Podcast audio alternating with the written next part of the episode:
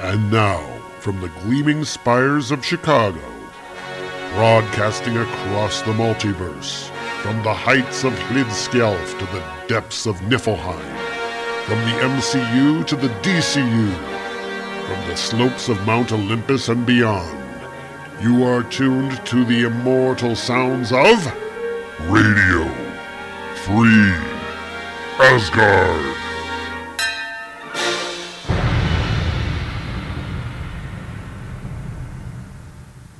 And hello, everybody. Welcome to Radio Free Asgard. This is episode number 337 of the only Thor podcast hosted by a true descendant of Odin. We're a proud member of the Comics Podcast Network, and we're coming at you, as always, from beautiful Chicago, Illinois. My name is Tom Harris. Welcome along to the show. All right, so we don't have a whole lot to talk about here at the top of the show because not a lot has been happening. When you work all these extra hours and all this crap, not a lot happens. So, yeah, not having a lot of fun with that, I have to tell you. But, uh, you know, here I am uh, doing a show and a snowy day here in Chicago. We have had about uh, eight inches of snow in the last 48 hours. And I guess I shouldn't be too surprised, but it's the first significant snowfall that we've had this winter. We had a little bit of snow back in November, and then practically nothing until last week, and we had about uh, one to three inches last week, and now we've got a whole bunch of snow. So it's more feeling like a typical winter than it was a couple of weeks ago. Anyway, we do have an issue of Thor to cover, so let's move along to our review. Cross the rainbow bridge of Asgard, where the booming heavens roar.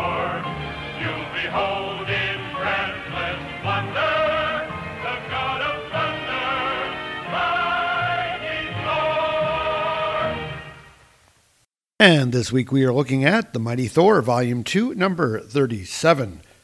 Cover date is July of 2001. Cover price is $2.25.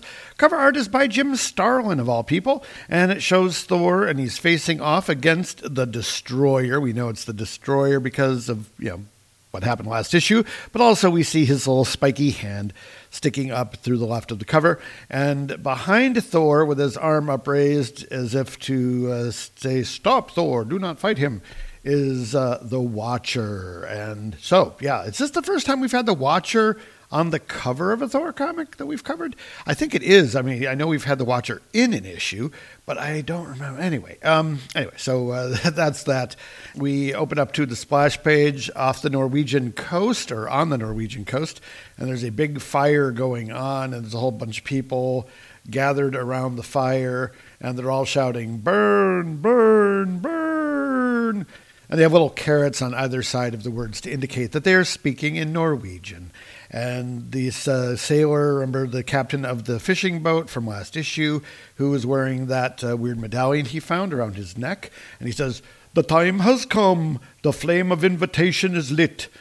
To the cause I freely give my life. And he walks into the middle of the bonfire and he shouts, We shall await his arrival. The glory will be ours. And we shift scenes to Asgard and we see the very narrow rainbow bridge. Looks like it's about three feet wide here. Uh, Heimdall standing on the bridge as normal and he's got a sword in one hand. He says, Odds blood. Such are Heimdall's senses that the sound of every blade of grass growing upon Midgard's fertile plains is plain to me. I can perceive that which lies beyond the shadows of the moon. And now, though I feel a foreign presence amid the golden halls of Asgard, I see not. 'Tis most passing strange indeed. And we shift to the halls of Asgard, where we have Odin, and he's walking with a woman who looks a lot like Sif in her battle armor, though I believe it's not and uh, it's like a big art gallery. There's paintings on the wall and sculptures and guards. So it's, it's a lot like the art museum where I went last weekend with Pete. And uh, so the woman is walking along with Odin, and she says, "My lord Odin, wouldst thou care me to prepare a potion to alleviate thy son's pain?" I say thee nay, Sira, as Thor is determined to chart his own course, even though it means he often shuns the needs of Asgard. Let him now find the solution to his own problem. But his burns are most severe. I know, healer, the orders of Odin are not to be questioned. Other steps hath been taken which shall by the great ruins. We are not alone. And they turn around, and it's the Watcher standing there. And um, Odin says, Watcher. And we have the title of the story Valor's Cauldron. Dan Jurgens was the writer, Jim Starlin is the penciler, Al Milgrom is the inker. Avalon Studios' Dave Kemp did the coloring. RS and Comicraft's, Wes Abbott did the letters. Marc Sumerak is the assistant editor. Tom Brevoort is the editor. And Joe Quesada is the editor in chief. The uh, conversation, as it were, continues. He who is charged with the observance of critical events transpiring across all planes of existence. If thou art here, then looms the momentous. Indeed, a moment crucial to billions upon billions of lives. Clarify thy words, observer. Of what dost thou speak? Of the infinite lives stretching forever into eternity. Precious few are of such importance that I reveal myself. Dost thou refer to Tarene, she who shall one day become the beacon of life and hope, and elevate man to the next step on the evolutionary scale? Behold, says the Watcher, and he, he conjures up a, uh, not really a cosmic voyeuroscope, but an image of what's been going on before.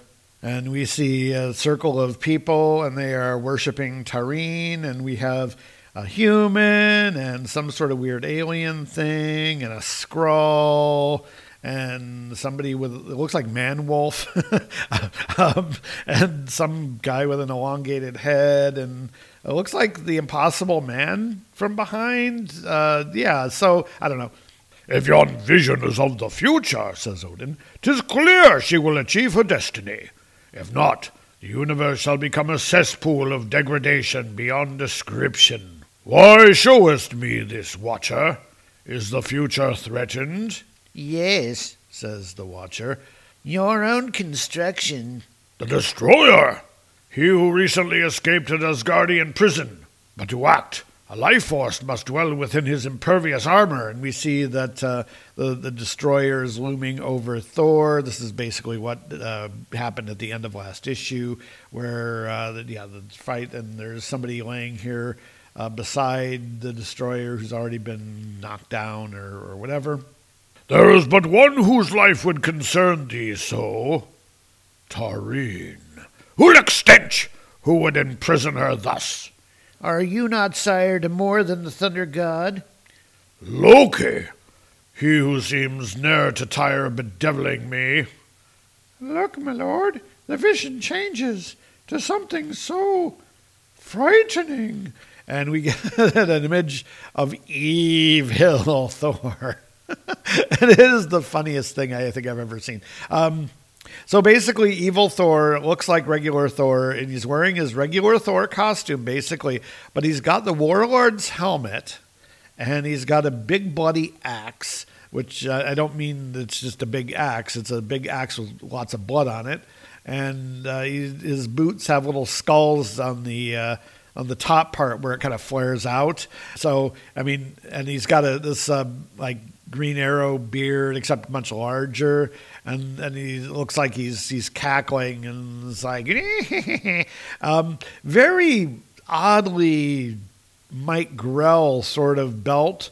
Uh, it's I mean it's it's kind of this weird mashup between uh, the Warlord and Thor from the looks of it. And uh, yeah, so this is meant to be some sort of evil vision of the evil Thor from the future.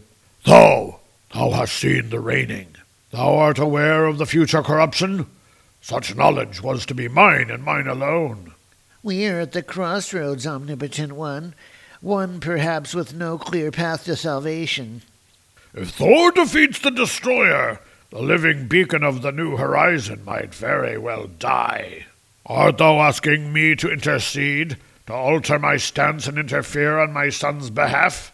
I ask nothing, yet. You might as well ask yourself how many lives will be saved should your son perish? And we shift scenes back to New York, where we have Thor and the Destroyer uh, fighting, and the destroyer has picked him up by the neck. In the background, we have Marnot, aka uh, or whatever the raven's name is. And there's people fleeing uh, on all directions. Sif is there, and Jane Foster is there, and Thor is kind of choking out some words. Tarene, speakest thou, destroyer? If indeed Tarene's life essence gives thee life, this battle must go unfought. Verily, I must not strike thee, for the significance of thine everlasting survival dwarfs all other concerns. And to answer that, the destroyer just takes Thor and throws him, and he crashes into a building and causes uh, damage to the building. And we get the thoughts of the destroyer while this is happening on, and, and the thoughts uh, say, Would that I could answer Thor, or stop fighting him, but I cannot. The power of this armor's destructive force cannot be denied. And Thor is saying, Tarene's voice cannot fight its way beyond the destroyer's control. Alas, I must then fear the worst. And the building starts to collapse on him with a brumble. And we see the destroyer shooting a beam out of its hand, and there's a green energy, like Green Lantern, you know, kind of blasting out. And um, he's thinking to himself, No matter what I do, I cannot stop. Why? And the the people who should have been running away, there's still a crowd of people here and kind of watching this, I guess.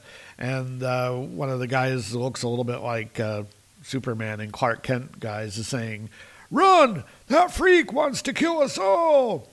We then shift scenes to the depths of the nine worlds. It says, and we have Loki and Karnilla, and they are uh, in some sort of a cave, and Loki is sitting in a chair looking very John Buscema ish, and Karnilla is there looking very evil. She's got this sort of sneer on her face, and they're kind of cosmic voyeuriscoping this uh, fight.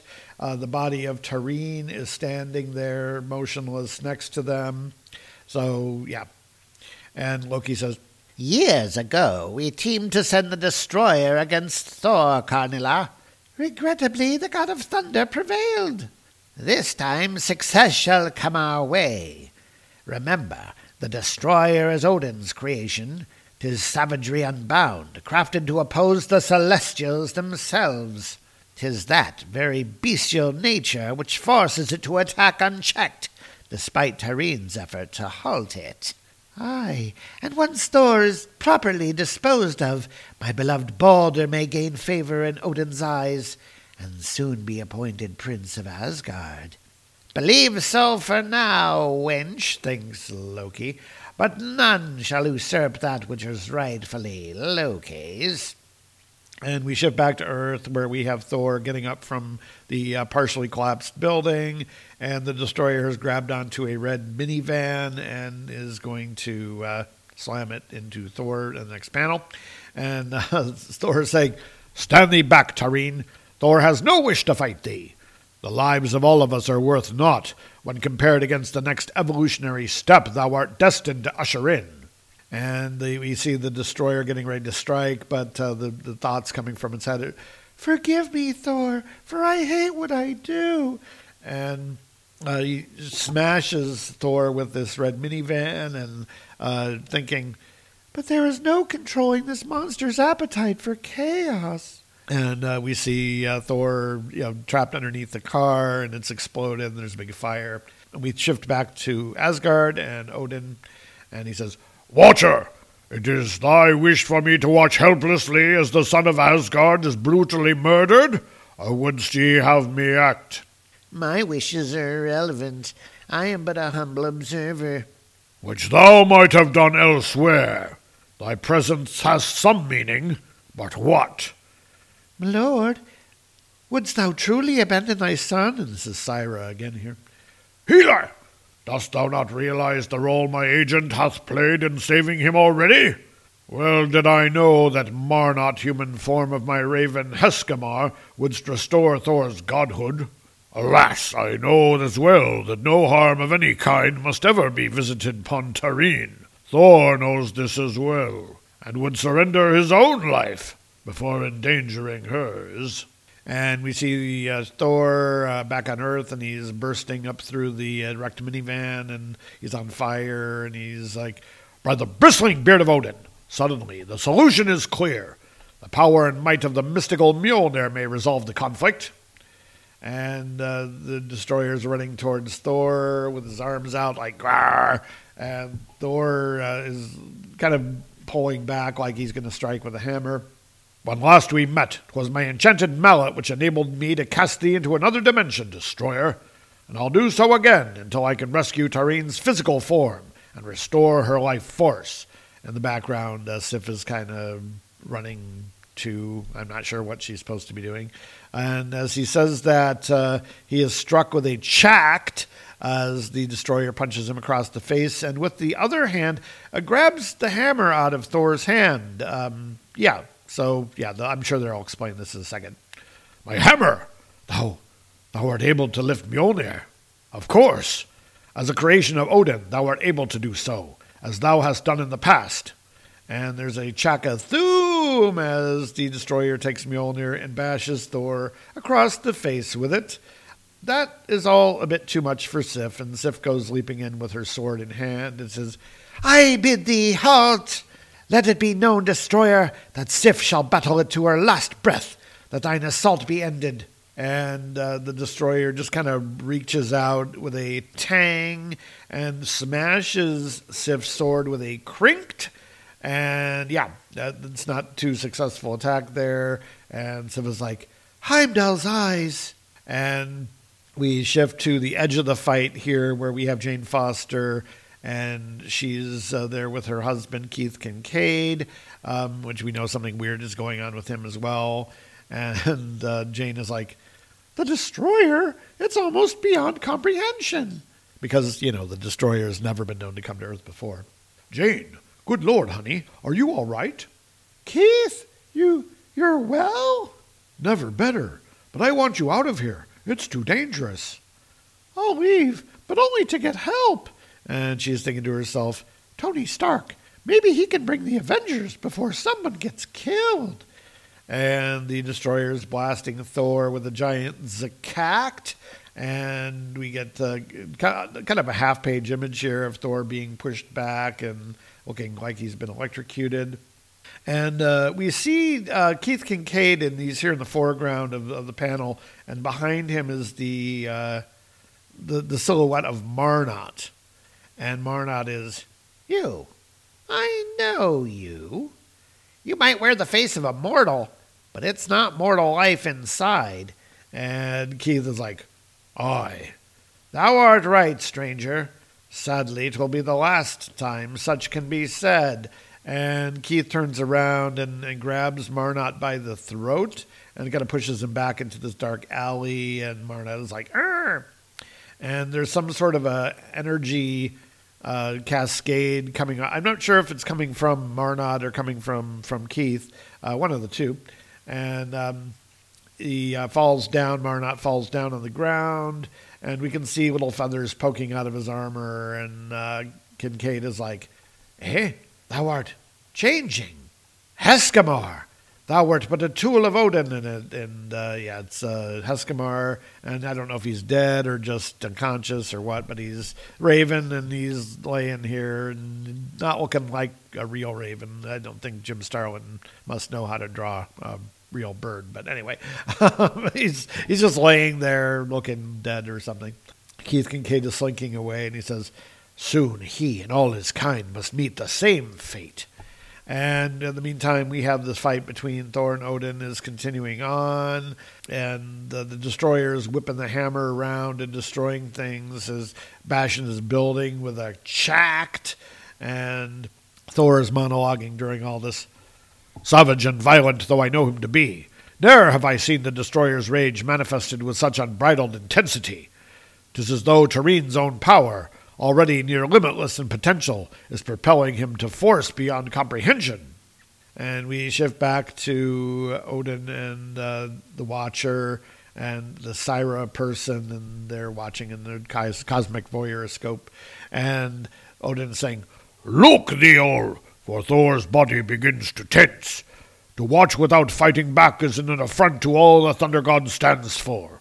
He'll soon enter the fray once more.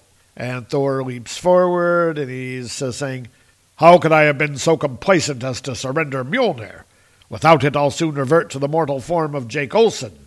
And he leaps uh, behind the destroyer, uh, try to give him like a half, half Nelson kind of thing, and uh, he's trying to grab the hammer with his uh, one hand, and he's trying to strangle the uh, destroyer with the other. And he's saying, uh, "Though I wish thee no harm, such a thing should not come to pass. I beg thy forgiveness, Tarene, and I would not hurt thee, but if I revert, many are the mortals who shall fall before thy ferocious onslaught. And he's wrestling with the uh, destroyer and punching it, and uh, Sif is running up from behind, and um, she's saying, Thor, I bid thee wait. We must coordinate our attack, lest the destroyer defeat us individually. And the destroyer takes Thor and whams him down on the ground, and um, yeah, uh, basically just kind of body slams him, and uh, Thor is I don't know he's stunned or whatever. Uh, Sif comes running up behind the destroyer, starts punching him because you know he destroyed her sword earlier, and uh, we have a caption here. In the next morning's newspapers, New York writers referred to this battle as Manhattan Thunder. More than three combatants, it's a relentless storm that batters Midtown with collateral damage. Within a one mile radius, each tooth rattling blow causes windows to shatter, foundations to shake, and walls to collapse. Seismic detectors register activity as far away as Washington.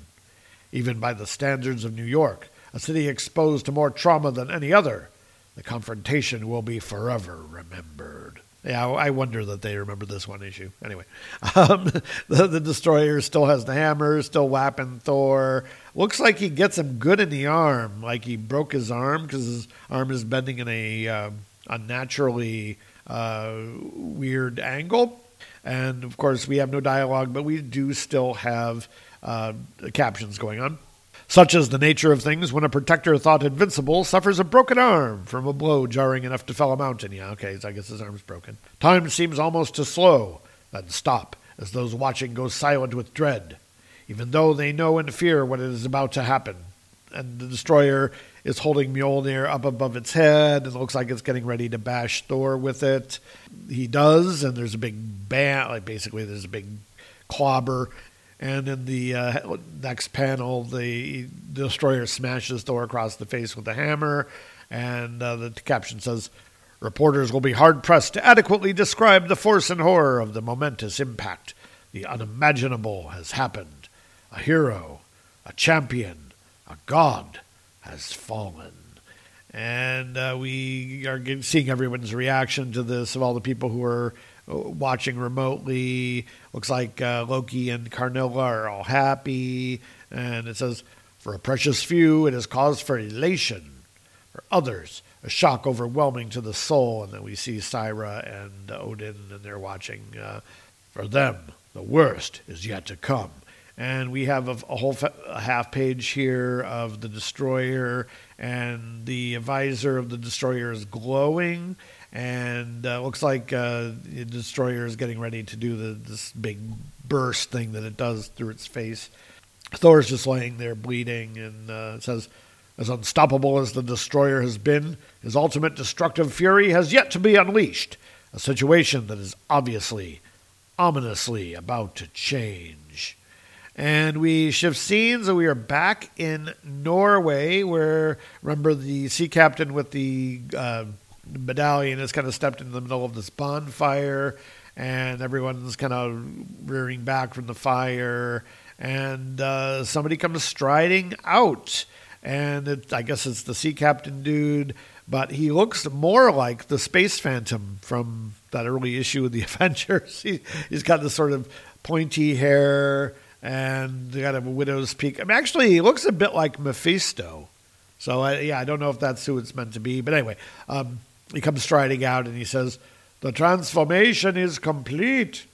And we see a um, kind of a, an image above the fire of Surt. And uh, yeah, so he's kind of looming up above everybody, and people are kind of reeling back. this uh, space phantom looking guy says, My human form has given way to a superior one, and our master has arrived. Next issue The Flames of Battle, and that is The Mighty Thor, Volume 2, number 37. Quick review because it seemed like a really short issue. Okay, well, we'll tell you all about what we think of this after this message. The Fantastic Cast is your guide to the Fantastic Four from the beginning of the Marvel Age of Comics. Each week, Steve Lacey and Andy Leyland cover each issue, spin off, guest appearance, and cameo of Marvel's first family. And in 2019, we begin our journey through the neon decade, the 1980s. Join us as we cover all time classic runs from John Byrne and Walt Simonson. She Hulk and Sharon Ventura join the Fantastic Four. The Invisible Girl No More. Here comes The Invisible Woman. Spin off series including Marvel 2 in 1 and The Thing. Marvel's Secret Wars, The Trial of Reed Richards, and more. Find us at thefantasticast.com on iTunes and all other podcast services. The Fantasticast. Insert catchy tagline here. Wait, what?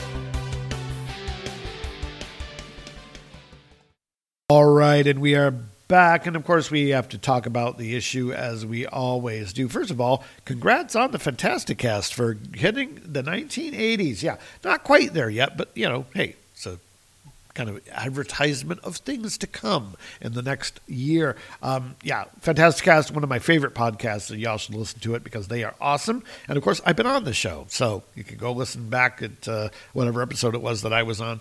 Uh, I think I helped them cover uh, Fantastic Four number 158. Anyway, so um, here we are, and we are back, and. Um, yeah, so let's talk about this issue a little bit. So, first of all, interesting bit of stunt casting, as it were, with guest artist Jim Starlin. Been a while since Starlin has worked at Marvel at this point. He had left in the early 80s to go off and do uh, Dreadstar. Um, of course, Dreadstar first being published by Marvel under their Epic imprint, but of course then went over to, what was it, Eclipse or First? It was one of the two because I think both of them had it at some point. But uh, anyway, uh, Dreadstar had gone on for a while.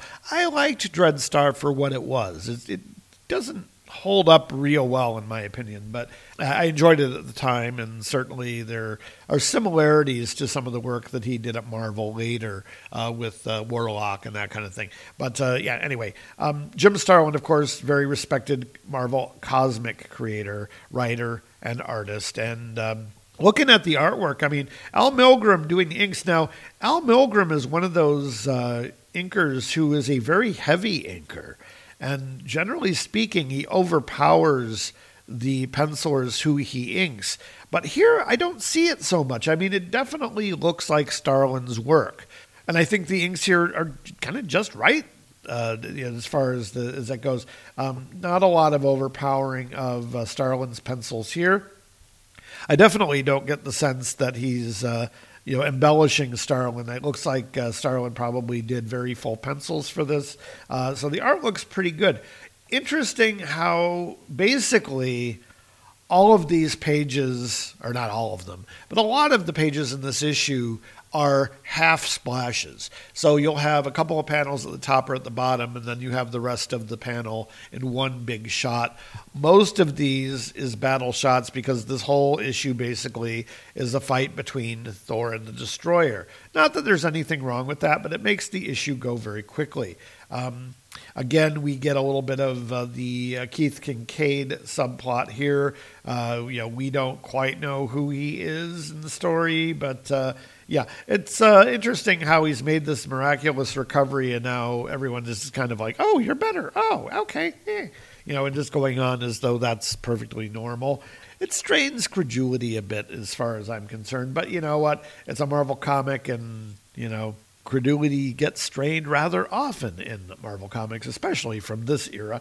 Anyhow, um, one one it's a nitpick really from from me is that uh, Starlin can't draw Thor's helmet. um, it never looks right. It's off model all the time. Uh, it's very very. Uh, strange. And, and, of course, he's very wisely gets rid of it in his first few pages. He uh, has the the destroyer knock his helmet right off, and he doesn't have it for the uh, rest of the issue.